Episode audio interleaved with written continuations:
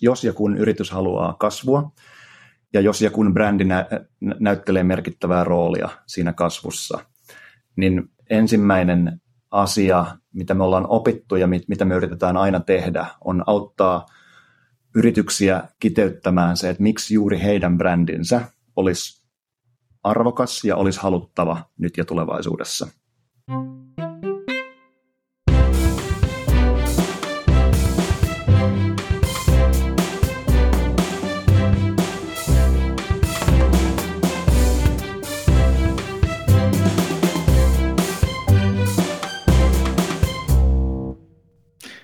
Tervetuloa Kasvua markkinoinnilla podcastin pariin. Tänään minulla on ilo aloittaa Kasvua markkinoinnilla podcastissa yhteistyö kasvutoimisto Generon kanssa. Genero on yksi Pohjoismaiden johtavista kasvutoimistoista.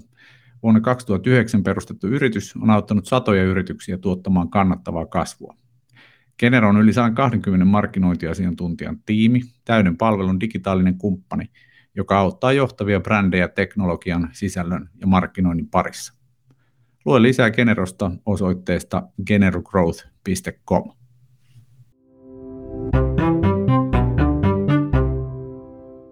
Meillä on tänään toinen jakso tiedossa ja vieraana on strategia, innovaatio ja brändikonsulttitalo Gemikin toimitusjohtaja yksi perustajista, eli Otto Utti. Gemik on siis talo, konsulttitalo, joka on ponnistanut Suomesta jo kymmenisen vuotta sitten maailmalle ja tekee töitä pääosin isojen kansainvälisten firmojen kanssa ja vähemmän Suomen maankamaralla. Tänään keskustellaan siis kasvusta, markkinoinnin, brändin roolista siinä ja puhutaan myöskin hiukan siitä, minkälaista strategiaa kannattaa lähteä tekemään, kun kasvu on yrityksellä tavoitteena. Tervetuloa Otto. Kiitoksia paljon Ossi, mukava olla täällä. Jos aloitetaan vaikka siitä, että ää, Gemik saattaa olla monelle suomalaiselle tuntematon, tuntematon yritys siinä mielessä, että olette, olette nykyisin paljon, paljon ulkomailla, niin kerrotko Otto hiukan vaikka alkuun itsestäsi ja jatketaan sitten vaikka sen jälkeen vähän Gemikistä. Joo, mielelläni. Eli lähdetään ihan sieltä ää, opiskeluajoista, niin tota, mä suoritin sekä perus- että jatkotutkinnon ää, valtio- ja yhteiskuntatieteistä Englannissa, ja tämä oli tuossa 2000-luvun alkupuoliskolla, ja sitten kun valmistuin Lontoosta, niin mulla oli niin kuin kolme vaihtoehtoa, että mitä, mitä sitä rupeisi vähän isompana tekemään. Yksi oli, että olisi jäänyt sinne Lontooseen tekemään väitöskirjaa, Toinen oli, että olisi mennyt investointipankkiin töihin, mihin, mihin moni meidän koulusta meni. Tai sitten kolmas vaihtoehto oli ää, Sanoma-konsernin strategiayksikköön. Eli siellä oli tämmöinen management trainee-ohjelma, mikä oli käynnissä tuossa tuossa 2000-luvun puolessa välissä. Ja näistä kolmesta sitten valitsin tämän viimeisen vaihtoehdon, joka oli monessakin mielessä aika onnekas ja hyvä valinta, varsinkin siinä mielessä, että finanssikriisi alkoi just silloin siinä pari vuotta valmistumisen jälkeen ja se pankki, mihin mun olisi pitänyt mennä, niin sitä ei sitten enää ollut olemassa. Ja sitten täällä Sanoma-konsernissa niin tutustuin näihin Gemikin muihin perustajiin siellä, että, että siinä mielessä oli ihan, ihan mukava, mukava valinta silloin opiskelujen jälkeen. Ja olin sitten Sanomalla muutaman vuoden viimeisimpänä vetämässä konsernin strategista suunnittelua – Amsterdamissa ja sitten sen jälkeen viimeiset noin 15 vuotta olen ollut liikkeenjohdon konsulttina. Ensimmäisen pari vuotta työntekijänä yhdessä New Yorkilaisessa ja Kööpenhaminalaisessa konsulttiyhtiössä ja sitten nyt viimeiset 11 vuotta Gemikissä, jossa, jossa on yksi perustajista ja toimitusjohtaja. Ja asuin pandemian alkuun saakka New Yorkissa ja nyt sitten viimeiset pari vuotta kotipesä on ollut Suomessa, missä pääasiassa sitten joko reissaan meidän etaploituneiden toimistojen ää, väliä. Meillä on, on New Yorkissa, Lontoossa, Berliinissä ja, ja tota, Torontossa toimisto, ja sitten vietän aika paljon aikaa lähi missä me avattiin yksi toimisto tuossa vuoden alussa. Ja varmaan semmoinen 60-70 prosenttia ajasta menee ihan asiakas- ja sisältötyöhön, eli, eli teen töitä tiimien ja asiakkaiden kanssa erilaisten kasvu, innovaatio- ja brändistrategioiden parissa ja sitten loput 30-40 prosenttia erilaisiin yrityksen ää, johtotehtäviin. Mutta siinä tälleen lyhyesti. Tosi hyvä, tosi mielenkiintoinen ja, ja niin kuin ehkä ainutlaatuinenkin tausta, tuo oli mielenkiintoinen tuo valinta, valinta tuon sanoma ja näiden muiden vaihtoehtojen välillä. Miten nyt sitten, kun ää, oot Gemikissä toimitusjohtajana, niin miten sä kuvaisit sitä, kun olette lähtenyt perustamaan aikoinaan Gemikki, että mikä siinä oli se kantava ajatus ja, ja miten se matka sieltä perustamisesta tähän päivään on kulkenut? Se varmaan se ihan niin kuin johtava ajatus, se syntyi itse, asiassa siellä Sanoma-konsernissa. Meillä oli paljon yhti, nykyisten yhtiökumppaneiden kanssa, oli paljon, ää, tehtiin paljon töitä konsulttifirmojen kanssa. Tehtiin töitä näiden perinteisten, perinteisten tunnettujen isojen kansainvälisten jättien kanssa erinäisissä strategiahaasteissa. Ja oltiin silloin aika nuoria ja, ja ehkä vähän niin kuin kovalla itseluottamuksella, niin pääteltiin silloin, että nämä isot konsulttifirmat, niin hyviä kuin he onkin analyyttisessä ajattelussa, ähm, toimintamallien, markkina, markkinoille menomallien rakentamisessa, niin tuntui vähän siltä, että puuttuu semmoinen niin kuin syvällisempi näkemys siitä, että mikä oikeasti ajaa kasvua markkinassa ja miten sitä kasvua voisi vois sitten kääntää yrityksen brändiksi tai innovaatioksi tai, tai sitten ihan tämmöiseksi ylätason kasvustrategiaksi. Että luultiin, että meillä oli vähän parempi vastaus siihen kuin, kuin näillä muilla, muilla konsulttifirmoilla ja siitä sitten perustettiin, perustettiin toimisto ensin, ensin Suomessa tehtiin pari vuotta töitä ja sitten siitä laajennuttiin, laajennuttiin tota niin, niin ensin USA ja sitten sieltä Kanadan kautta takaisin Eurooppaan, Lontooseen ja Berliiniin. Ja, ja tota niin, niin jos se pitäisi jotenkin tiivistää, että mi, mikä me ollaan tai mitä me tehdään, niin me sanotaan, että me ollaan kasvu, innovaatio- ja brändistrategioihin keskittyvä liikkeenjohdon konsulttitoimisto.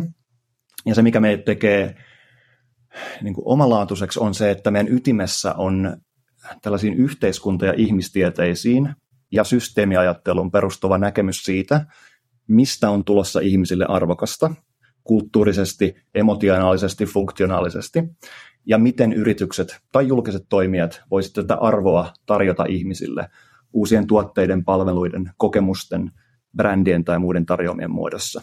Eli vähän tämmöinen niin kuin monitieteellinen, monialainen lähestyminen siihen, että mitä, mitä, mistä on tulossa haluttavaa, merkityksellistä ja arvokasta, ja miten se sitten kääntyy ylimmän johdon tai markkinointijohdon tai brändijohdon tai innovaatiojohdon strategiaksi. Niin se oli ehkä se johtoajatus ja on vieläkin, ja, ja sillä matkalla ollaan tässä nyt 15 vuotta oltu. Mielenkiintoista. Pystytkö antamaan mitään, mitään referenssiä vaikka lähivuosilta tai, tai sellaista, mikä, mikä vähän kertoisi, minkälaisia keissejä teillä niin kuin mielenkiintoisimmillaan tai julkisimmillaan on? Joo, ihan yksittäisistä asias, en, en, en voi äh, tota, niin, asiantuntijatyön laadun takia puhua, mutta tota, yl, ylätasolla niin tota, meillä on jos katsoo Fortune 100 listaa, eli maailman 100 suurinta yritystä, niin meillä on 12 näistä Fortune 100 firmoista meidän asiakkaina. Ja siellä pääsegmentit on, äh, kutsutaan sitä nimellä social tech, eli niin kuin isot piilaaksolaiset tekkiyritykset, kaikkien tuntemat äh, sekä softa- että harddisk-puolen tekkiyritykset. Sitten me tehdään paljon töitä isojen kuluttajatuote brändien, kuluttajatuotefirmojen kanssa ihan ruoasta, ruoasta ja juomasta ähm, retailiin ja, ja sitten tota, päivittäistavaroihin. Me tehdään paljon autofirmojen kanssa töitä, muutaman, muutaman tunnetun ison autofirman kanssa.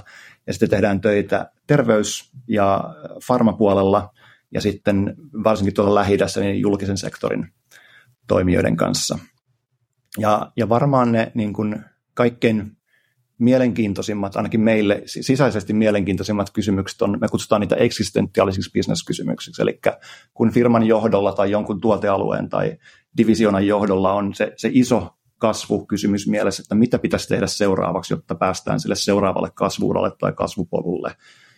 Ja miten se sitten kääntyy konkreettisesti uudeksi brändiksi tai uudeksi innovaatio tota niin, alueeksi tai ihan sitten tuotteiksi hyllylle saakka, niin ne on niitä kaikkein mielenkiintoisimpia juttuja ja paljon on tullut myös niin kuin ihan, vaikka me ei suoraan tehdä tuotekehitystä tai me ei suoraan tehdä niin kuin markkinointiviestintää, niin pa- paljon sitä meidän työn jälkeen näkyy, jos kävelee tuolla kauppojen hyllyllä tai katsoo auto, auto tota niin, myymälöissä autoja, niin aika, aika paljon on niin kuin tässä viimeisen 15 vuoden aikana tullut semmoisia juttuja tehtyä, missä sitten oma kädenjälki on näkynyt.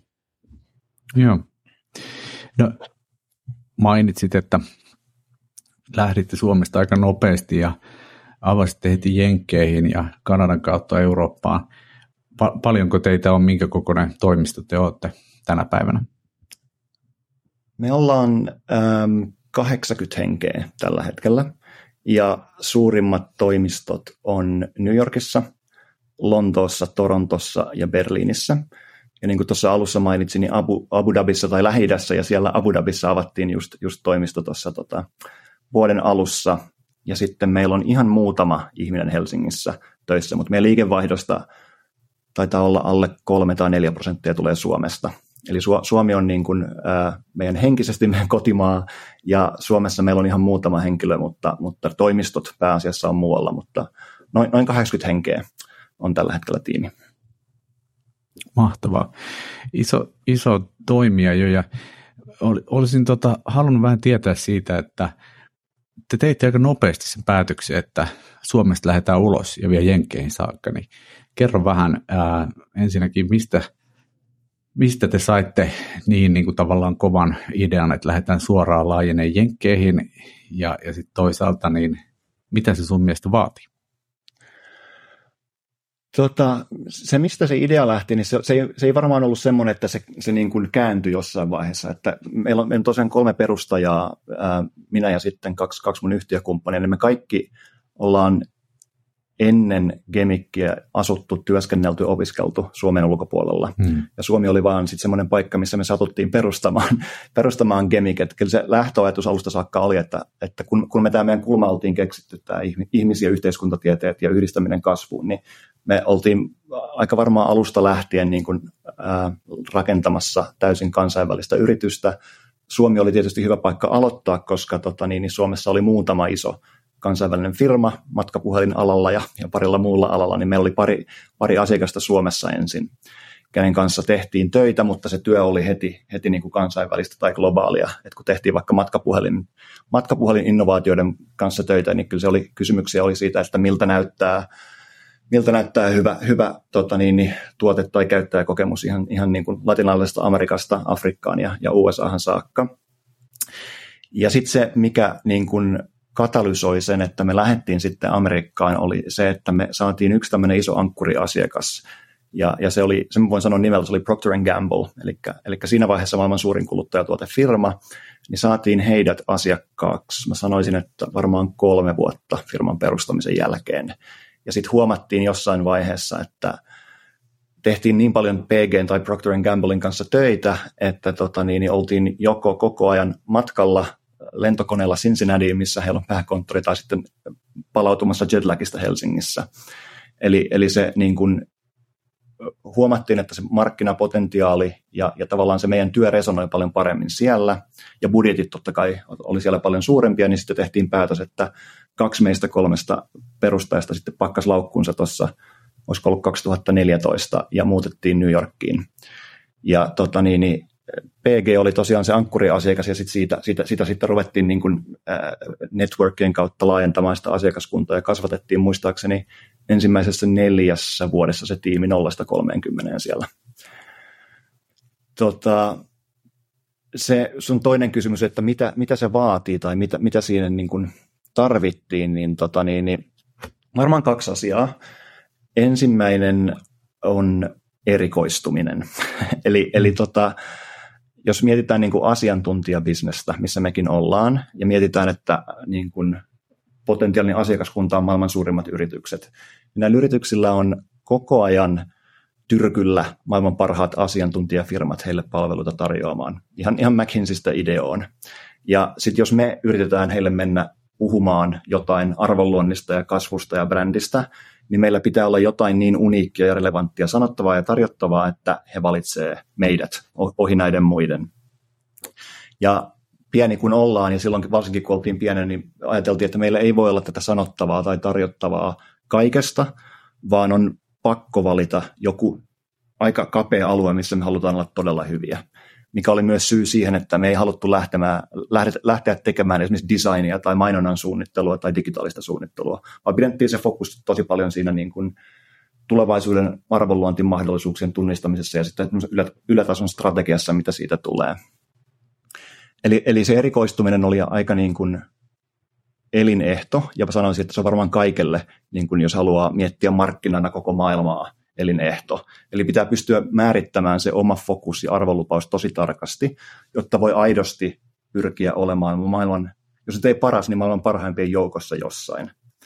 Versus tai kontra se, että yrittää olla kaikille vähän kaikkea, mikä, mikä tietysti voi olla voittava ja toimiva resepti paljon pienemmillä ja suljetummilla markkinoilla, niin kuin Suomi esimerkiksi. Et me, meillä silloin, kun me lähdettiin, niin se toinen vaihtoehto olisi voinut olla se, että me ruvetaan laajentamaan sitä meidän tarjontaa, ja meistä tulee ehkä vähän enemmän luova toimisto ja vähän enemmän digitaalinen toimisto ja, niin poispäin, mutta haluttiin pitää se fokus, niin silloin ainoa meidän mielestä oikea vaihtoehto oli lähteä sitten niin kuin laajentamaan asiakaskuntaa versus laajentamaan tarjontaa. Et se on varmaan niin kuin se ensimmäinen pointti, se erikoistuminen. Ja musta tuntuu, että sitä vaaditaan niin kuin kaikilta, jotka lähtee, jotka lähtee niin kuin maailmanmarkkinana määritelmään. Ja, ja toinen on, ää, me kutsutaan sitä nimellä talent density, varmaan talenttitiheys voisi vois olla suomeksi, mikä on itse asiassa aika yksinkertainen pointti. Mikä on se, että jos oikeasti ää, haluaa tulla todella hyväksi jossain, niin pitää pyrkiä löytämään sen alan parhaat ihmiset ja rakentaa kulttuuri, jossa nämä alan parhaat ihmiset jatkuvasti inspiroi toisiaan ja haastaa toisiaan, mikä sitten jat- takaa taas tämmöisen jatkuvan kehittymisen ja oppimisen ja tarjonnan kirkastamisen. Ja, ja meidän tapauksessa tarkoitti sitä, että meidän piti perustaa toimistoja näihin meidän alan globaaleihin talent hubeihin, eli New Yorkiin, Torontoon, Lontooseen ja niin poispäin, sen sijaan, että oltaisiin yritetty tehdä tätä Suomesta käsin. Eli, eli varmaan niin nämä kaksi, eli erikoistuminen ja tämä talenttitiheys tai talent density, mitkä ainakin meillä päti, ja uskoisin, että pätee niin kuin kaikessa bisneksessä, oli sitten asiantuntijabisnestä tai perinteisestä B2C tai B2B-bisnestä. Tämä on aika kova, kova kunnianhimon taso, minkä kuvasit alusta saakka, että, että halusitte globaaliksi toimijaksi jo perusta, perustettaessa. Miten sä ajattelet, että No ensinnäkin, että mistä teille tuli niin kova itseluottamus, että te teette nyt globaalin firman ennen kuin te olitte tavallaan ehkä edes niin kuin kovia Suomessa. Tai sitten toisaalta, että miksi ei sun mielestä Suomesta yhtä kovalla itseluottamuksella sitten lähdetä maailmalle? Onko, onko sulla jotain ajatuksia tavallaan tämmöiseen kunnianhimottomuuden puutteeseen tota, ehkä enemmän siihen, että mistä me saatiin se, kuin se, että, että mitä mieltä mä oon muista suomalaisista firmoista, mutta kyllä se meillä niin kuin, tota niin, niin, tuli ihan vain sen tekemisen kautta. Et me, me tehtiin ensin vähän pienempiä projekteja Suomessa, mutta, mutta heti niin kuin mielenkiintoisten isojen firmojen kanssa, ja siinä, siinä sitä opittiin ja harjoiteltiin ja kehitettiin sitä meidän niin kuin, lähestymistapaa ja metodologiaa ja, ja vähän sitä, että miten me positioidaan itsemme. Ja sitten pik, pikkuhiljaa siitä, niin kuin mä sanoisin, että ekat kolme vuotta oli semmoista, niin kuin, että opeteltiin tätä työtä yrittäjinä ja opeteltiin sitä, sitä niin kuin meidän uniikin kulman kirkastamista ja hiomista. Ja sitten se oli se yksi, yksi iso breikki, mikä oli tämä Procter Gamble, niin huomattiin siinä varmaan ensimmäisen kahden kolmen projektin aikana, että ei tämä työ nyt niin erilaista ole. Totta kai vaatimustaso on vähän kovempi, budjetit on vähän korkeammat, eli on resursseja tehdä, mutta siitä se itseluottamus pikkuhiljaa kasvoi. Että tota, niin, niin, ei, niin kuin, vaikka ajateltiin, että ihan alusta saakka, että olisi kiva niin kuin tehdä ihan maantieteellisistä rajoituksista riippumatta töitä, niin kyllä se, niin kuin, että me voitaisiin olla tosi hyviä tässä, niin kyllä se tuli sen tekemisen kautta, eikä siitä, että meillä oli jotenkin valtavat egot siinä heti alussa. Että et kyllä se niin kuin piti lunastaa tekemisellä, ihan että tuli itseluottamusta ja sitten se, että asiakkaalta tuli luottamusta. Mutta sitten kun se putken sai auki, niin sit sitä vaan niin kuin teki mieli kaataa lisää bensaa liekkeihin ja katsoa, että kuinka pitkälle tämä kantaa. No te olette itse kasvanut aika kohtuullisen kovaa vauhtia sitten jos ajattelee, että olette, olette jo 80 hengen toimia noin monessa maassa, niin mitkä on ollut teille semmoisia niin kovimpia tai tai niin kuin tiukempia paikkoja tämän kasvu, kasvun ää, varrella, missä kohtaa te olette pohtinut, että uskalletaanko me tehdä tämä vai onko tämä ollut ihan selvää koko ajan, että tälleen tämä menee? Ähm, sanotaan, että uskalluksen puute ei varmaan ollut semmoinen, semmoinen niin kuin rajoittava tekijä siinä. Että kyllä me ollaan koko ajan ajateltu, me, oltiin siis ihan, ihan viime vuosien saakka, me oltiin puhtaasti tulorahoitteinen firma. Eli aina, aina pienestä alkuosakepääomasta lähtien kasvatettiin sitten aina sitä mukaan, kun kassassa oli rahaa. Mutta tota, niin, niin, aina ajateltiin sitä, että pahin mitä voi tapahtua, jos menee, menee metsään, niin sitten pitää mennä takaisin jonkun muun palkkalistolle töihin. Et siinä ei ollut mun mielestä koskaan semmoista niin kuin isoa, isoa rajoittavaa tekijää, että mietittiin, että mitäs jos tehdään tämä ja se ei onnistukaan. Et, et tiedettiin, että var, varmaan päästään takaisin, ta, takaisin johonkin isoon firman töihin, jos, jos tämä ei onnistu. Mutta se, se, mikä siinä kasvussa on ollut niin kuin sitten tämä ulkopuolella varmaan semmoinen niin suurin asia, minkä parissa on painittu, niin kyllä se on osaavan ja briljantin työvoiman löytäminen. Ja työvoimalla tarkoitan myös sitten ihmisiä, jotka nykyään on meillä myös partnereita, eli ihan, ihan niin kuin kanssayrittäjien löytäminen kanssa. Että meillä, on, meillä on tällä hetkellä yhdeksän partneria firmassa, me lähdettiin kolmesta.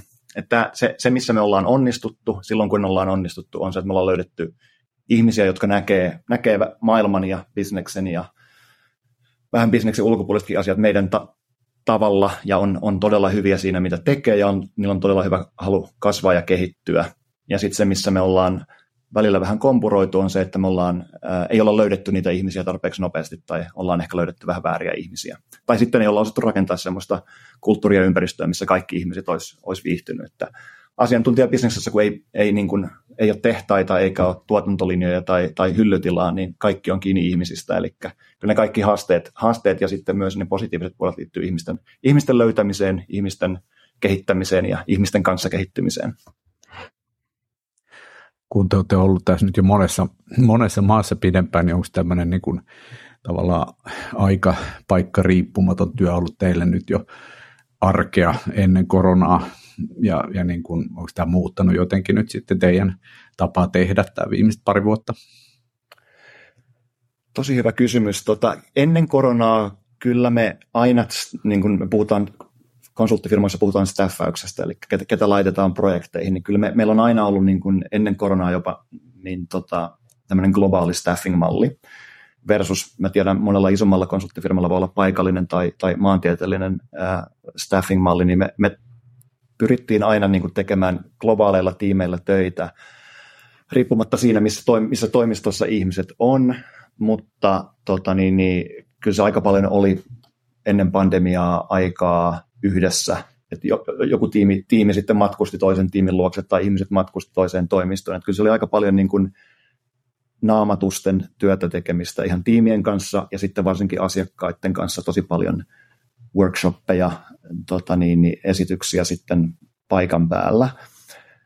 Ja sitten yksi, mikä oli, oli varsinkin ennen pandemiaa tosi paljon, että iso, iso osa tästä meidän niin kuin ihmistieteellisestä ja ihmislähtöisestä lähestymisestä perustuu, että me tehdään aika paljon tällaista niin kuin ihan niin sanottua kenttätutkimusta ihmisten arjessa. Että jos puhuu etnografisesta tutkimuksesta, niin sitä sitten tehtiin aika paljon ennen pandemiaa, reissattiin ihan ympäri maailmaa Kiinassa, Brasiliassa ja niin poispäin ihmisten, ihmisten kodeissa ja tehtiin tätä tutkimusta. Niin kyllä se oli aika paljon tota niin, niin ei-etämoodissa silloin ennen pandemiaa. Pandemia tietysti muutti kaiken. Asiakkaat ei halunnut meitä enää toimistoille, koska toimistot oli kiinni. Ja, ja me ruvettiin tekemään Zoomin, Zoomin välityksellä töitä tai Teamsin välityksellä töitä. Ja nyt, nyt me ollaan varmaan jonkunlaisessa hybridimallissa tällä hetkellä, missä me ollaan pikkuhiljaa palaamassa, palaamassa enemmän siihen, että pyritään, pyritään muodostamaan tiimejä vähän enemmän niin kuin toimistoista versus täysin globaalisti. Ja asiakkaatkin rupeaa meitä jo haluamaan toimistoilleen. Et, et, et varmaan kaikilla firmoilla tämä sama, sama mietintä tällä hetkellä käynnissä, mit, mitä se työn tulevaisuus suhteessa lokaatioon on, mutta kyllä meillä on aika vahva näkemys siitä, että paras työkulttuuri parhaat ajatukset ja paras oppiminen syntyy silloin, kun ihmiset viettää aikaa yhdessä. Hmm. Että kyllä me ollaan aika vahvasti menossa takaisin siihen, että, että joko lennetään, lennetään asiakkaiden luokse tai tiimit lentää toistensa luokse tekemään töitä ja, ja sitten merkittävä osa, ei välttämättä valtaosa, mutta merkittävä osa toimistoista, työstä tapahtuu toimistoilla. No, mennään sitten vähän niihin oppeihin, mitä olette tässä Kemik-aikoina kartuttaneet tai näiden, näiden niin globaalien asiakkaiden kanssa toimiessa, niin koska tämä meidän podcasti keskittyy erityisesti markkinointiin, niin minua kiinnostaisi tietää heti alkuun, että että et kun teette töitä kasvun parissa, mutta ette kuitenkaan niin kuin perinteisenä markkinointitoimistona, niin miten, miten sä näet ää, brändin, brändin roolin kasvuun liittyen, ja kun teette tällaisten isojen bränditalojen, niin kuin vaikka mainitsemassa Procter kanssa töitä, niin mikä sen brändin merkitys kasvussa sun mielestä on? Tosi, tosi hyvä kysymys ja varmaan ty- lyhyt vastaus on se, että tota niin, niin brändi, brändi tietyssä mielessä on se kaiken, kaiken ydin. Ja tota niin, niin, mitä mä tarkoitan sillä, niin jos aloitetaan ihan, ihan isosta kuvasta, niin tota, jos, jos ja kun yritys haluaa kasvua, ja jos ja kun brändi nä- näyttelee merkittävää roolia siinä kasvussa, niin varmaan se ensimmäinen asia, mitä me ollaan opittu ja mit, mitä me yritetään aina tehdä, on auttaa yrityksiä kiteyttämään se, että miksi juuri heidän brändinsä olisi arvokas ja olisi haluttava nyt ja tulevaisuudessa.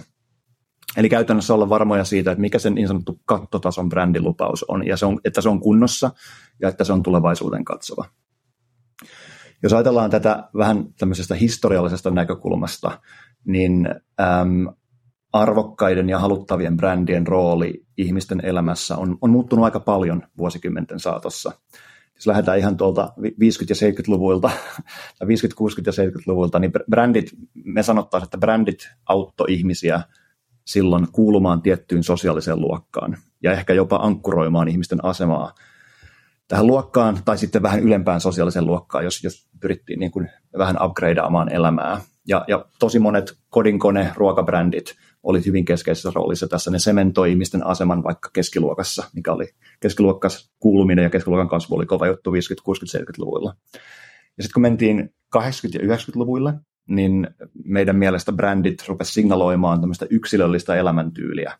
Eli käytännössä brändit auttoi erottumaan, auttoi ihmisiä erottumaan massasta, mutta ei kuitenkaan liikaa, mutta, mutta tämmöinen niin kuin lifestyle-brändi oli, oli silloin aika paljon keskiössä. Voidaan miettiä Reibaneita, Leviksiä, muita tällaisia niin kuin lifestyle-brändejä 89-luvulta. Ja sitten jos mietitään ihan näitä viime vuosikymmeniä, niin me sanottaisiin, että brändit on pääasiassa auttanut ihmisiä tuomaan esille heidän autenttista minäänsä. Eli puhutaan niin sanotusta identiteettibrändeistä. Ja varmaan Unileverin Dove on tästä varmaan kaikkein tunnetuin esimerkki, mutta tätä samaa kaavaa toistaa kaikki, kaikki suuret kuluttajabrändit.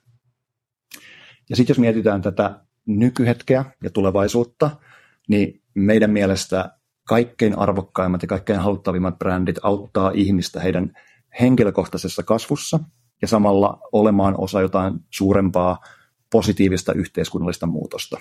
Ja me puhutaan tällaisista niin sanotuista transformaatiobrändeistä. Ja, ja taustalla tässä muutoksessa transformaatiobrändeihin on paljon isoja tämmöisiä kulttuurisia ja yhteiskunnallisia ajureita, ihan ympäristökadosta työelämän kovenemiseen ja pirstaloitumiseen ja vaikka ihmisten terveysongelmiin ja, ja terveydenhuollon heikkenemiseen.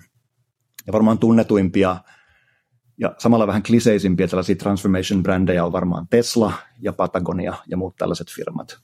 Eli varsinkin, jos mietitään vaikka Teslan alkuaikoja, kun kuluttaja osti Teslan, niin kuluttaja ei ostanut vain autoa, vaan kuluttaja osti itsensä – osaksi tällaista yhteiskunnallista liikettä, jonka tavoitteena oli vähentää maailman riippuvuutta fossiilista polttoaineista. Ja sitten just kyseessä oli amerikkalainen kuluttaja, niin myös osaksi tällaista liikettä, joka palautti autojen valmistuksen takaisin Amerikan keskilänteen Aasiasta ja Meksikosta. Ja tätä samaa transformaatiologiikkaa tosi monet ruoka- ja juomabrändit ää, noudattaa, ja siinä keskiössä ei silloin ole ainoastaan se yhteiskunnallinen muutos ja vastuullisuus, vaan myös niin kuin tämmöinen oman kehon ja oman mielen transformaatio yleensä tämmöisten puhtaampien tai jollain tavalla muuten parempien ainesosien kautta, mitä sitten syödään tai juodaan. Ja varmaan se iso pointti, mikä me aina halutaan sanoa, että se, kun, kun sitä brändiä ajattelee tällaisen historiallisuuden kautta ja, ja sitä, mitä, mitä arvokkaat brändit nykyään on, niin brändi ei ole vaan pintasilaus tai se ei ole vaan tarina, vaan se on se koko systeemi, mitä se yritys tekee ja miten se sen tekee. Ja me aika usein puhutaan tästä nimellä Brand OS tai Brand Operating System. Eli se on se koko systeemi, joka määrittää sen, mitä se yritys tekee, ja se on ankkuroitu johonkin näkymään siitä, mikä on arvokasta ihmisille tulevaisuudessa ja miten tämä yritys voi sen heille tuottaa.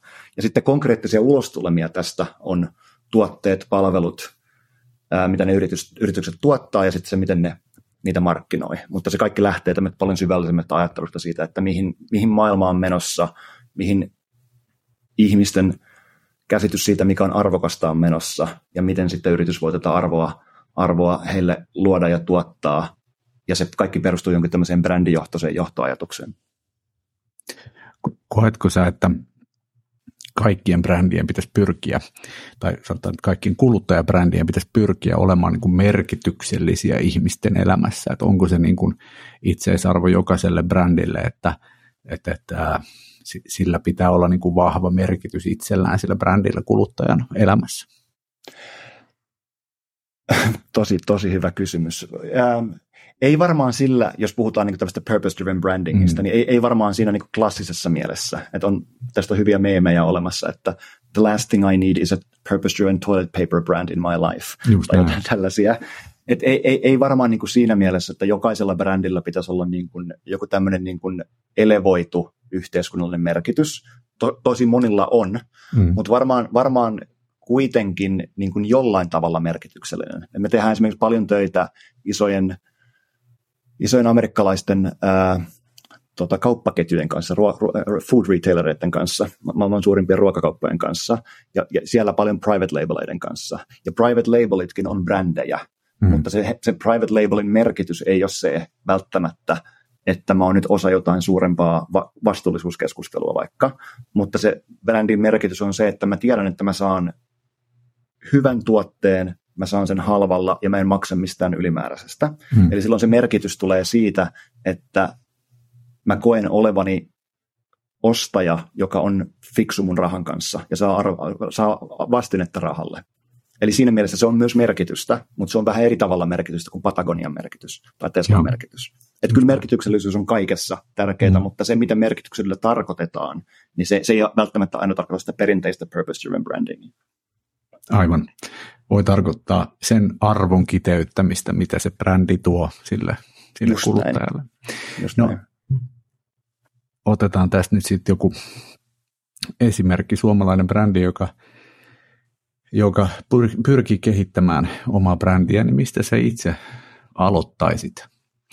Jos haetaan tavallaan sitä kasvua sen brändin kautta ja, ja niin kuin sen kehittämistä sellaiseen suuntaan, että voitaisiin tuottaa paremmin arvoa kuluttajille. Mitkä on semmoisia niin starttisteppejä, mitä se suosittelisit? Kyllä se varmaan, oli se toimiala mikä tahansa tai oli se markkina mikä tahansa, niin kyllä se varmaan se meidän mielestä se, niin kuin se aina se lähtökohta pitäisi olla se jonkunnäköinen tulevaisuuteen pohjaava näkemys siitä, että mistä on tulossa ihmisille arvokasta. Ja sitten sen jälkeen se kysymys, että miten, tätä, miten se kyseinen yritys voi tätä arvoa tuottaa parhaalla, parhaalla mahdollisella tavalla, kun otetaan huomioon, mistä tämä kyseinen yritys on tulossa ja minkälaisia asetteja tällä yrityksellä on käytössään. Eli, eli tota, jos äh, laajennetaan vähän suomalaisesta, me ollaan tehty paljon töitä, töitä tota, niin, niin, niin kuin mainitsin Procter Gamblein kanssa ja siellä esimerkiksi Gilletten kanssa, niin siellä se, että mistä on tulossa ihmisille arvokasta, se kuulostaa tosi korkealentoiselta kysymykseltä, mm. mutta jos mietitään sitä vaikka Gilletten näkökulmasta ja mietitään vähän tämmöisestä niin kulttuuri- ja yhteiskuntatasosta, niin silloin ne kysymykset on olemassa, tai kysymykset silloin on esimerkiksi sellaisia, että mitä on tapahtumassa miehiselle identiteetille, tai mitä on tapahtumassa haluttavalle maskuliinisuudelle. Ja sitten loppupeleissä, mitä tämä tarkoittaa paranajolle ja mitä tämä tarkoittaa ihonhoidolle. Eli minkälaisesta miehisyydestä on tulossa arvokasta ja mit, mitä se tarkoittaa siitä, että minkälaista on halut, haluttavat tuotteet, mitkä liittyy paranajoon ja ihon, ihonhoitoon, kun mietitään, että maskuliinisuus on aika paljon sidoksissa miesten ulkonäköön, hmm. ainakin vielä toistaiseksi maailmassa. Se on niin tämmöinen kulttuurinen ja yhteiskunnallinen leijari siinä. Sitten mietitään vähän niin kuin, ää, eri kulmasta, eli niin kuin bisnesympäristöstä, bisnesmalleista, teknologiasta. Jos käytetään vielä Gilletteä esimerkkinä, niin, tota, niin, niin paljon ollaan käyty keskusteluja siitä, että ennen kuluttajille kaikkein arvokkainta Paranajossa oli Paranajon tarkkuus ja Paranajon mukavuus. Ja, ja kaikki brändit ei pystynyt tarjoamaan sitä samaa käyttäjäkokemusta tarkkuudessa ja mukavuudessa. Ja silloin se differoiva tekijä oli funktionaalisesti, kun puhutaan, puhutaan niin, tota, niin, niin oli nimenomaan näissä tarkkuudessa ja mukavuudessa. Mutta sitten kun aika on kehittynyt, teknologiat on kehittynyt, niin on valtavasti brändejä, jotka pystyy tarjoamaan yhtä mukavan, yhtä tota niin, niin, tarkan paranajan. Ja silloin se varmaan se arvonluonnin seuraava steppi ei ole se, että lisätään se kahdeksas terä sinne, sinne paranajakoneeseen, vaan pitää löytää muita kanavia ää, luoda sitten differoivaa arvoa näille asiakkaille. Ja, ja näiden miettiminen on sitten semmoinen, mihin me ollaan, me ollaan paljon käytetty aikaa, että tavallaan se, että mihin, mihin maailma on menossa, mihin kulttuuri ja yhteiskunta, mihin bisnesympäristö, bisnesmallit, mihin teknologia on menossa. Ja sitten kun ollaan sieltä pystytty kiteyttämään se, että mi, mi, mikä se on se arvo, arvokkain asia, mitä kuluttajille voi tarjota, niin sitten sen jälkeen mennään siihen, että mit, mitä tässä tulevaisuuden kulutus- tai arvokontekstissa on sellaista, missä vain Gillette voi olla paras ja selvästi erottuvin. Ja se, mihin tämä työ sitten esimerkiksi heidän kanssaan on johtanut, on uusien alabrändien kehittämiseen, uusien tuotealueiden kehittämiseen ihonhoidon parissa, parran, parran pehmentämisen parissa ja niin poispäin. Mutta mut, kysyit, että mistä kannattaa aloittaa, niin kyllä, kyllä se on tämä niin kuin näkemys siitä, että mihin maailma on menossa, mistä on tulossa arvokasta ja miten sitä arvoa sitten voidaan, voidaan kuluttajille parhaalla mahdollisella tavalla tarjota. Olisi sitten brändin tai ihan konkreettisten tuotteiden tai, tai jonkun muun, muun kautta. Onko tähän sun mielestä olemassa jotain niin kuin kevyitä keinoja tehdä tätä. Et, et nyt jos niin kun mietin, että miten Procter Gillette tekee tätä teidän kanssa, niin mun veikkaus on, että ne ei ole ihan, ihan niin kuin pieniä projekteja, mutta sitten taas jos puhutaan sellaisesta vaikka niin kuin startupista, joka lähtee tätä Suomesta pohtimaan, niin, niin mitkä semmoiset niin kuin, tavallaan helpot keinot aloittaa tätä sun mielestä on? Se varmaan se, niin kuin, se, mikä vaihtelee, on se, että kuinka, kuinka laajasti halutaan tämmöistä niin kuin evidence-based tai niin kuin todentamiseen pohjautuvaa todistusaineistoa sinne taakse. Et jos, jos, jos tehdään isojen yritysten kanssa isoja, isoja linjanvetoja, missä puhutaan niin kuin loppupeleissä miljardien sijoituksista johonkin tuotelinjastoon tai tehtaaseen tai markkinointikampanjaan, markkinointialustoihin, niin tota, varmaan se, mikä muuttuu isojen ja pienten firmojen välillä, on vaan se, se, se niin kuin, että kuinka paljon siihen analyysiin käytetään aikaa.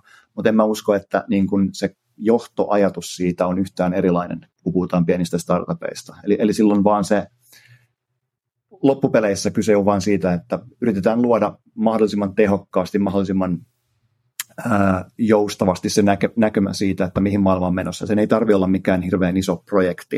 Et se voi olla ihan vaan ihmisiä, jotka tietää tästä asiasta, niin istuu alas ja, ja miettii, että mihin tämä maailma on menossa. Ja sitä, sitä mekin tehdään paljon, että ei, ei sen missään nimessä tarvitse olla mikään tämmöinen valtava, valtava megaprojekti. Että mekin ollaan tehty paljon startuppia ja tehdäänkin paljon startuppien kanssa töitä.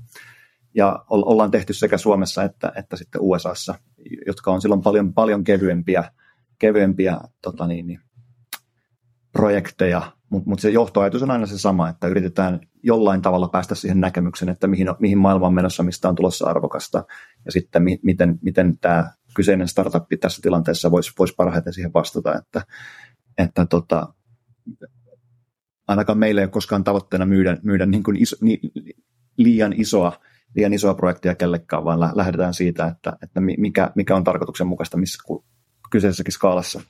Joo. No sä mainitsit aikaisemmin, että te ette juurikaan enää tee suomalaisten asiakkaiden kanssa töitä, vaan, vaan enemmän kansainvälisten firmojen kanssa. Mitä sä ajattelet, että suomalaiset firmat vois oppia näiltä teidän, teidän asiakkailta, jotka haluaa kasvaa ja ehkä innovaatioiden kautta tai, tai ylipäänsä se niin kuin asiakkaan ja tulevaisuuden ymmärtämisen kautta? Mitä, mitä semmoisia oppeja kannattaisi ottaa? Mä aloitan tämän sanomalla, että meillä on vielä pari ja, ja hyvinkin pitkäaikaista suomalaista asiakasta. Että kyseisille asiakkaille vaan paljon terveisiä. Meillä on semmoinen kolme neljä, neljä pitkäaikaista suomalaista asiakasta, joiden kanssa erittäin, erittäin paljon ja mielellään tehdään töitä. Mutta tästä meidän koko liikevaihdosta ja 80 hengen ajankäytöstä, niin se on tosiaan aika pieni osa. Ja. mutta tosiaan suomalaisia asiakkaitakin muutama vielä on. Tota, kyllä se varmaan, tietysti riippuu tosi paljon toimialasta, mutta kyllä se varmaan palautuu vähän siihen, kun puhuttiin siitä, että mitä se meiltä otti se maailmalle lähtö. Niin kyllä se on se, että aika tarkkaan, kun mietitään, että se kilpailukenttä ei ole enää se kolme neljä brändiä hyllyssä, jos puhutaan kuluttajatuotteista, vaan se on kaikki maailman brändit, jos sä haluat johonkin Walmartin tai, tai Whole Foodsin hyllylle tai, tai Amazonin listauksiin tai niin poispäin. Et, et kyllä se on varmaan se, että et ei, ei yritetä olla kaikille kaikkea, vaan valitaan se aika tarkasti se oman arvon, arvolupauksen ydin ja yritetään tulla mahdollisimman hyväksi siinä, koska se markkinan koko on niin suuri, niin tavallaan ei, ei tarvi yrittää olla kaikille vähän kaikkea vaan voi, voi, voi olla tosi tarkasti jollekin jotain. Et se varmaan, varmaan niin se erikoistuminen siinäkin on aika, aika keskeisessä roolissa. Ja, ja sitten toinen on, on, on itse asiassa ihan sama se, se talenttitihe, se talent density. Et silloin kun haetaan pääsyä jollekin markkinalle, niin sitä on vähän vaikea tehdä, ainakin meillä oli vaikea tehdä sitä Suomesta käsin, vaan silloin, silloin pitää niin kuin miettiä, että jos me halutaan olla jossain tietyssä markkinassa, ja olisi sitten vaikka softatyökalu piilaakson, piilaakson tota, niin, koodareille, niin silloin varmaan pitäisi pyrkiä perustamaan sinne jonkunlainen presenssi ja pyst- pyrkiä houkuttelemaan siihen firmaan, oli se sitten kuluttaja tai B2B-firma, niin ne parhaat osaajat siltä, siltä alalta. Eli vähän tämmöinen niin kuin rohkea pioneerihenki siitä, että, että lähdetään ja yritetään olla parhaita siinä, mitä tehdään, ja yritetään määrittää se aika kapeasti, ja sitten noudatetaan sitä rekrytoinneissa, noudatetaan, noudatetaan sitä siinä, missä, missä ihmiset viettää aikansa ja niin poispäin. Hyvä. Miten, sä, miten sä näet, että, että ää, tämmöiset niin teidän isot asiakkaat, jotka, jotka kuitenkin on niin tosi globaaleja toimijoita, niin pystyykö ne niin kuin transformoimaan itseään vielä tämän tyyppiseen niin kuin malliin vai, vai tavallaan miten, miten he hakevat sitten sitä kasvua, kun ollaan jo niin isoja, että ei pystytä ehkä olemaan niin, kuin niin tiukasti tiukasti tavallaan erottuvia tai näin, niin mistä silloin se kasvu lähtee? Tosi, tosi hyvä kysymys. Var, varmaan pari pointtia. En, en, ensimmäinen on ehkä se, että, että oli firma kuinka iso tahansa, niin toimintaympäristö muuttuu koko ajan. Mm. Kuluttajatottumukset muuttuu, teknologia kehittyy ja niin poispäin. Et, et jos ne kysymykset ei välttämättä ihan suoraan liity siihen, että mistä tulee se seuraava 60 prosenttia kasvua seuraavana vuonna, niin ihan varmasti on tämmöisiä eksistentiaalisia bisneskysymyksiä siitä, että miten me pysytään relevanttina tulevaisuudessa, kun kilpailukenttä kehittyy, kun maailma kehittyy, kun kulttuuri kehittyy. Eli ihan, ihan samalla ta- tavalla nämä isot firmat painii näiden eksistentiaalisten bisneskysymysten kanssa, jotka vaatii tosi rohkeata näkemystä ja sitten toimintaa siitä, että reivataan sitä firmaa vähän uuteen suuntaan, jotta voidaan turvata se tuleva kasvu tai ainakin välttää tuleva disruptio että kyllä ne kysymykset on, on niin kuin isoissa firmoissa samanlaisia, mutta toki muutos on paljon hitaampaa.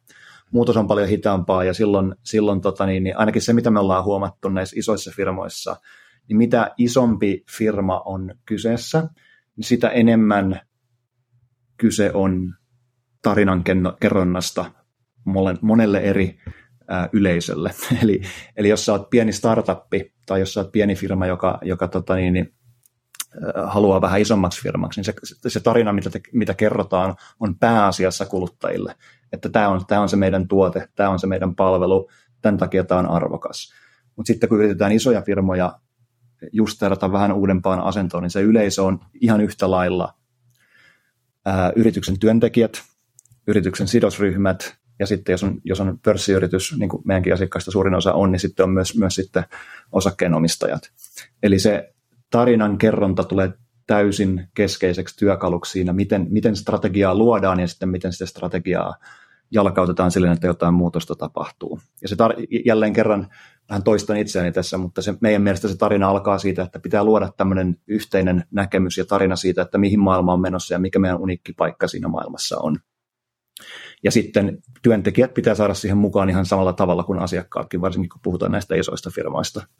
Muistan, me tehtiin jo, tästä on varmaan kahdeksan, yhdeksän vuotta aikaa, me tehtiin yhden ison autofirman kanssa töitä, ja tämä oli tota, eurooppalainen autofirma, ja, ja silloin kyse oli siitä, että mitä tapahtuu tälle niin, autonomiselle ajamiselle, tai sille, kun autoista tulee enemmän itse ajavia. Ja, ja toimitusjohtajalla oli tämmöinen visio, että meidän paikka tässä olisi tämä, mutta sitten ihan, ihan niin kuin kaikkia autoinsinöörejä ja designereita ei saatu mukaan siihen, niin se, se mitä me häntä otettiin tekemään, oli, oli sanottamaan tämä tarina suhteessa tähän, mihin, mihin maailma on menossa ja mihin kilpailijakenttä on menossa. Ja se ulostulema siitä ei ollut mikään strategia prese millekään johtoryhmälle, vaan se oli itse asiassa sarja artikkeleita tämmöisissä johtavissa tekkialan julkaisuissa, Wiredissa muun muassa ja parissa muussa, missä tämä toimitusjohtaja kertoi tätä tarinaa, mutta se ei, pääasiallinen yleisö ei välttämättä ollut kuluttajat tai auton ostajat, vaan se oli tämä firman sisäinen, mm. firman sisäinen henkilöstö, jotka sitten luki tätä, luki tätä tarinaa tästä, että tähän tämä firma on menossa ja siitä sitten ainakin osaltaan tämä auttoi sitten tämän, tämän niin kuin muutoksen aika läpiviemisessä. No se kerroit tosi aikaisemmin vähän näistä niin kuin brändien ö, roolin muuttumisesta tässä kuluttajien elämässä ajan myötä. Onko sulla muita semmoisia havaintoja tästä tavallaan, ää, niin kuin, mihin suuntaan maailma on meno, menossa, mitä yritysten, yritysten kannattaa ottaa huomioon kasvua suunnitellessa? Ymmärrän, että on varmasti usein hyvin toimialakohtaista ja näin, mutta mut mitä semmoisia havaintoja vaikka nyt viimeisen vuoden ajalta sulle tulee mieleen, jo, jo, joita pidät ikään kuin, niin kuin universaaleina kuluttajien arjesta? Niitä on aika paljon, mutta ne on varmaan aika semmoisia, mistä, mistä kaikki, kaikki tota niin, niin on, on jo kuullut aikaisemmin. Jos miettii ihan tällaisia yleisiä teemoja, mistä aina keskustellaan kaikkien asiakkaiden kanssa, niin tota, kyllä, kyllä se on kaikki, mikä liittyy vastuullisuuteen mm-hmm. ja, ja, se, ja, ja, ja miten se liittyy sen yrityksen arvoluontimekanismiin. Että ka, ka, ka, kaikki yritykset haluaa olla vastuullisia, kaikki yritykset haluaa olla hyviä ESG-raportoijia, ainakin halusi olla vielä pari vuotta sitten ja niin poispäin. Mutta mut se, se, että mi, miten se vastuullisuus linkittyy olennaisesti heidän bisnesmalliinsa ja siihen, miten he, he, he niitä tuotteita ja palveluita luovat. Niin vastuullisuus on varmaan semmoinen, mikä, mikä on niin kuin joka, jokaisen pöydällä ja sen parissa mekin tehdään tosi, tosi paljon töitä.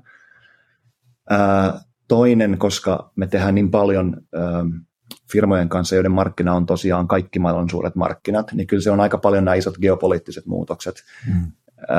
Lähtien nyt tästä, tästä sodasta, mikä meillä on Euroopassa, mutta niin, lähi nousu, öljyn hinta, mitä tapahtuu Kiinassa ja Kiinassa suhteessa Taivanin ja niin poispäin, mitä tapahtuu mitä tapahtuu tota USAssa. Että niin kuin, mitä, mitä isompi firma, niin sitä enemmän nämä isot geopoliittiset ja yhteiskunnalliset keskustelut on pinnalla ja niihin pitää reagoida ja, ja niiden kautta pitää määrittää ja uudelleen määrittää, että mihin pääomia kannattaisi sijoittaa ja minkälaisia tuotteita ja palveluita kannattaisi tehdä.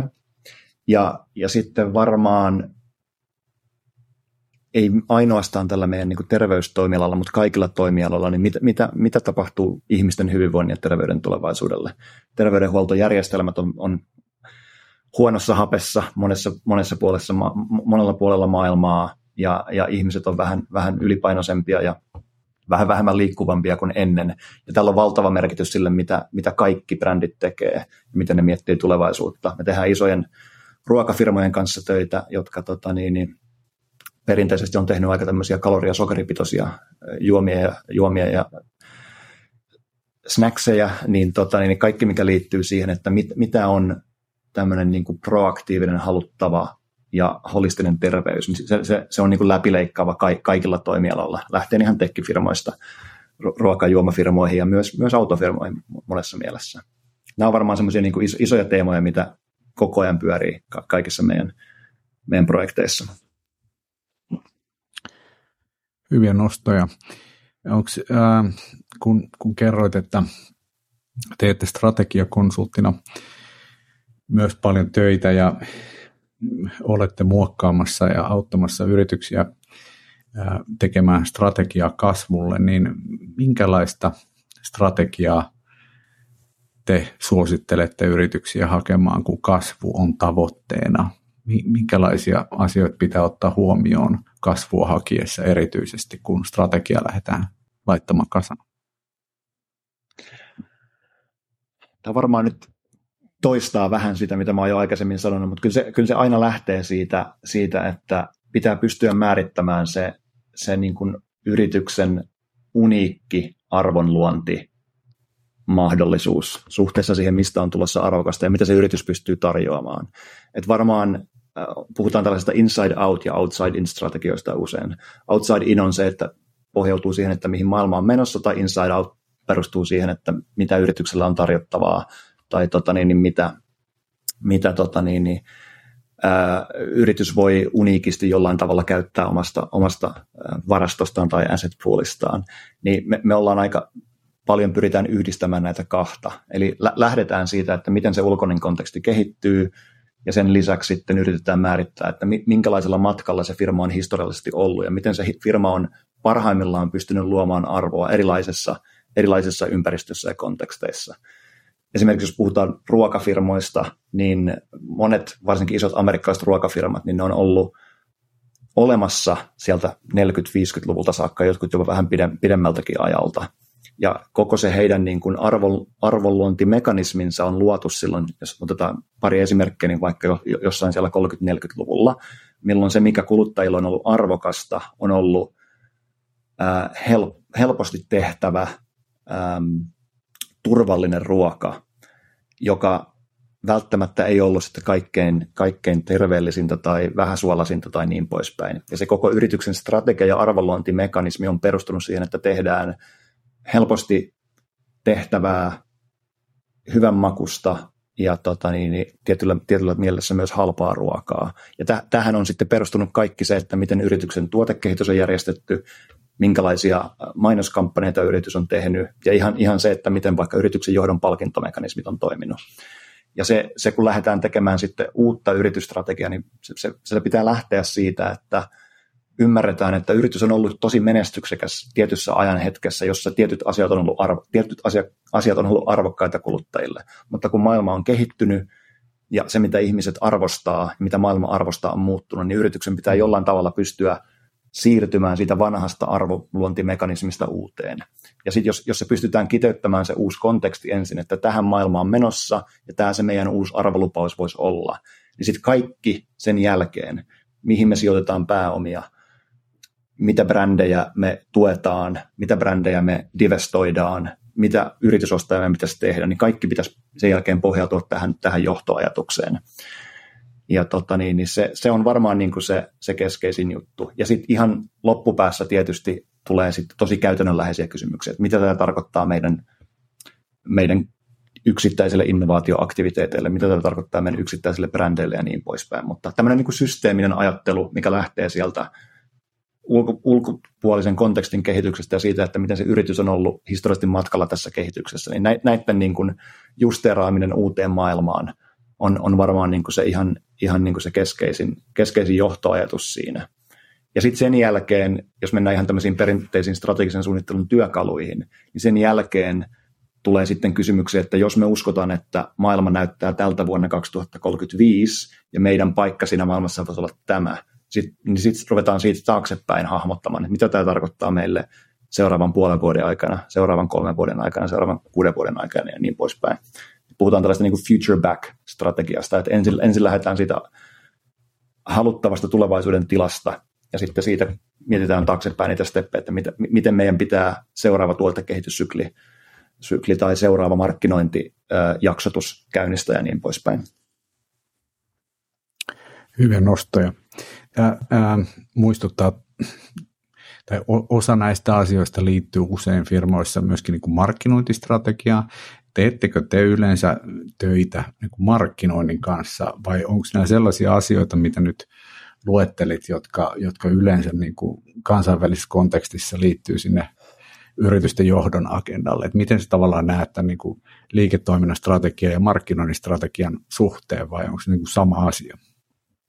ideaalisesti ne olisi sama asia. Että jos, jos kaikki lähtee siitä arvonluonnin ideasta ja siitä, että yritetään saada joku uniikki pa- paikka maailmassa, niin ideaalisesti se kääntyisi kaikkeen. Ja tota niin, niin markkinointi on siinä, tai CMO, jos mietitään ihan roolien kautta, niin CMOhan on siinä aika keskeisessä roolissa moneltakin osalta. Et usein isoissa firmoissa niin CMO, tai sanotaan markkinointifunktio omistaa asiakasnäkemyksen mm. tietyssä mielessä. Kyllä. Eli, eli tavallaan parhaat ja mä nyt niputan vähän niin kuin markkinoinnin sitten myös tämmöisen insight- ja foresight-toiminnan samaan. Ja se Joo. on aika, aika usein isoissa firmoissa samassa, samassa organisaation osassa. niin kyllä niin kuin parhaat markkinointi, markkinoijat ja parhaat markkinointiyksiköt ja parhaat markkinointijohtajat jollain tavalla omistaa sen näkemyksen siitä, että mihin kulttuuri on menossa, mihin maailma on mm. menossa ja mihin kuluttaja on menossa. Yeah. Et, et niin kun, jos miettii ihan muutamaa meidän asiakasta, niin, tota niin, niin varsinkin isoissa kuluttajatuotefirmoissa, niin PNL, eli tämä tulosvastuu on markkinointijohdolla tai brändijohdolla. Ja, ja sitten, koska nämä on käytännössä nämä isot kuluttajatuotefirmat on markkinointi, hyllytilasta taistelevia markkinointiorganisaatioita, joilla on sitten tukenaan tämmöinen tuotekehitys ja, ja tota niin, niin, myyntikoneisto, mutta mut kyllä se niin kuin ideaalitapauksessa se kaikki lähtee sieltä niin kuin, ää, markkinoinnillisista asioista, mitkä on sitä, että mi, mi, mihin maailma on menossa ja mihin kuluttaja on menossa. Että kyllä mä näen markkinoinnilla niin täysin, täysin keskeisen roolin ja niin kuin sanoin, niin monessa firmassa se on organisoitukin myös sille, että markkinoinnilla, ei kaikissa, mutta varsinkin näissä isoissa ää, tota niin, niin päivittäistavarafirmoissa, niin PNL, eli tulosvastuu on, on markkinoinnilla. Ja tässä varmaan tullaan yhteen semmoiseen eroon, mikä tietyissä suomalaisissa firmoissa on historiallisesti ehkä ollut, että tämä asiakasymmärrys, joka, jonka kuuluisi olla siellä markkinoinnissa, niin ei välttämättä ole sitten johtoryhmätasolla tai riittävän korkealla organisaatiossa, jotta se asiakasymmärrys saisi tilaa siellä yrityksen strategiassa. Ja, ja sitten sit, sit aletaan olemaan sen strategian varassa, että lähdetään siitä, että miten me nyt osataan tehdä ja mitä joku voisi ehkä ostaa meiltä, mitä, mitä täältä linjalta lähtee. Kyllä, just näin.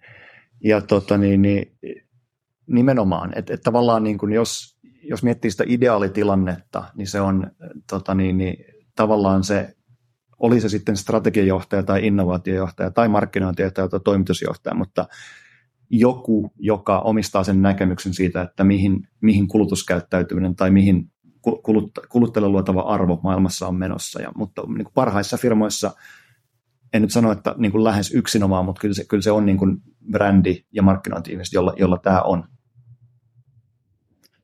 Hyvä.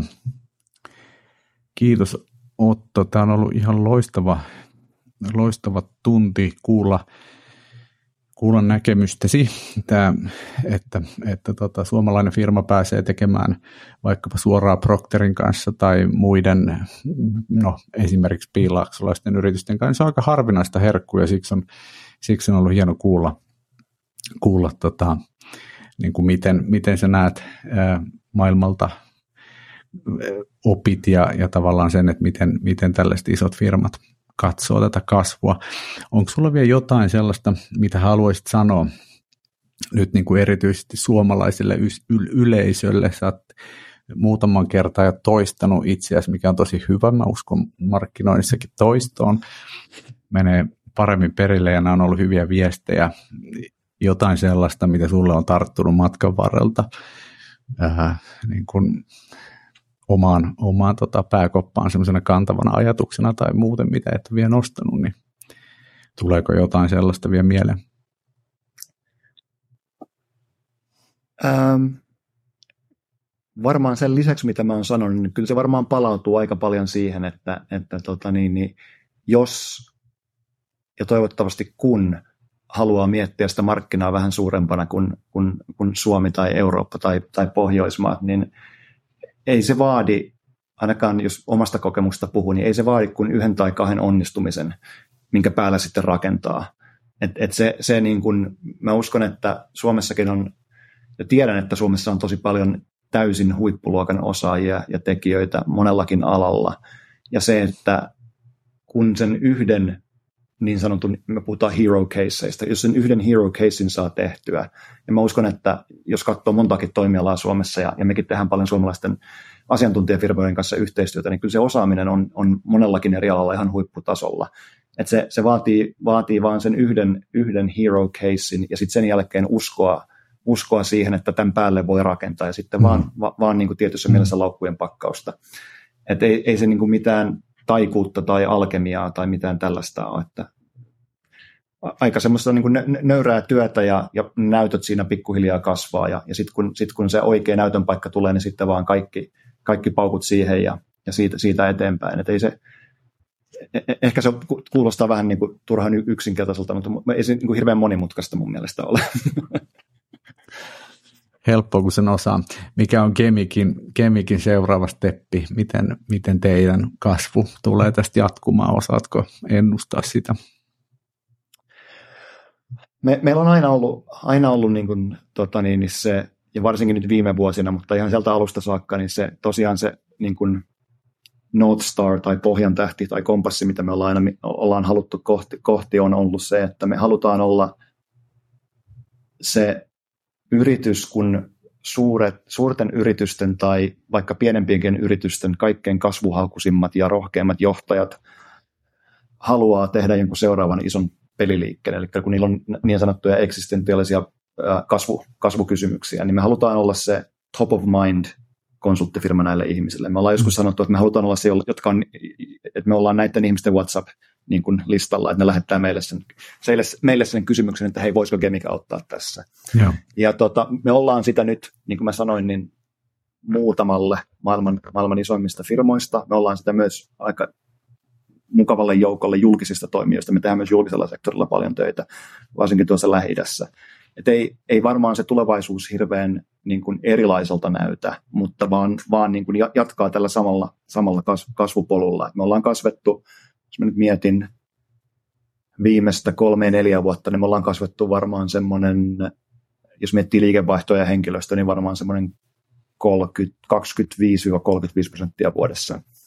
Et tällä samalla niin kuin kasvu, kasvuuralla jatkuminen, että pääsisi tekemään työtä mahdollisimman mielenkiintoisten haasteiden parissa ja näkisi mahdollisimman paljon sen oman työn impaktin sitten tuolla oikeassa maailmassa. Nämä, nämä on, niin, mm. mitkä meitä ajaa ja halutaan tehdä sitä vaan vähän enemmän ja vähän isommin, mutta en mä usko, että mitään semmoisia radikaaleja peliliikkeitä mm. tässä on, on tulossa, mutta kyllä se, niin kuin, se, se, miten me ollaan tehty, on, koska me halutaan seurata asiakkaita ja halutaan tarjota heille parasta mahdollista palvelua, niin ollaan avattu aika paljon uusia toimistoja. Et tosiaan nyt, nyt on, nyt on to, tosiaan ne toimistot New Yorkissa, Berliinissä, Lontoossa, Torontossa, ää, Abu Dhabissa ja sitten vähän Helsingissä, niin varma, varmaan muutaman toimiston avaaminen ja uuden toimiston avaaminen jossain vaiheessa kartalla, mutta ei, ei varmaan sitä johtoajatusta tästä firmasta olla mihinkään muuttamassa.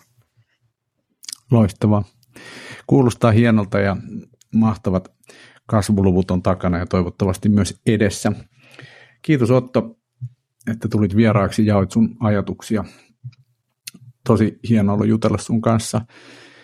Toivotan hyvää jatkoa ja kiitos sun ajasta. Kiitoksia paljon Ossi, oli tosi kiva.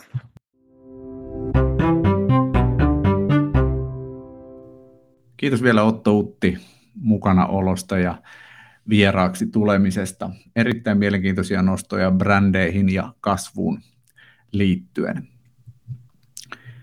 Tämä oli siis Kasvua markkinoinnille podcastin toinen jakso. Jatkamme kolmannella jaksolla samoista teemoista. Kiitos kaikille kuulijoille. Minä olen Ossi Ahto. Tämä on Kasvua markkinoinnille podcast.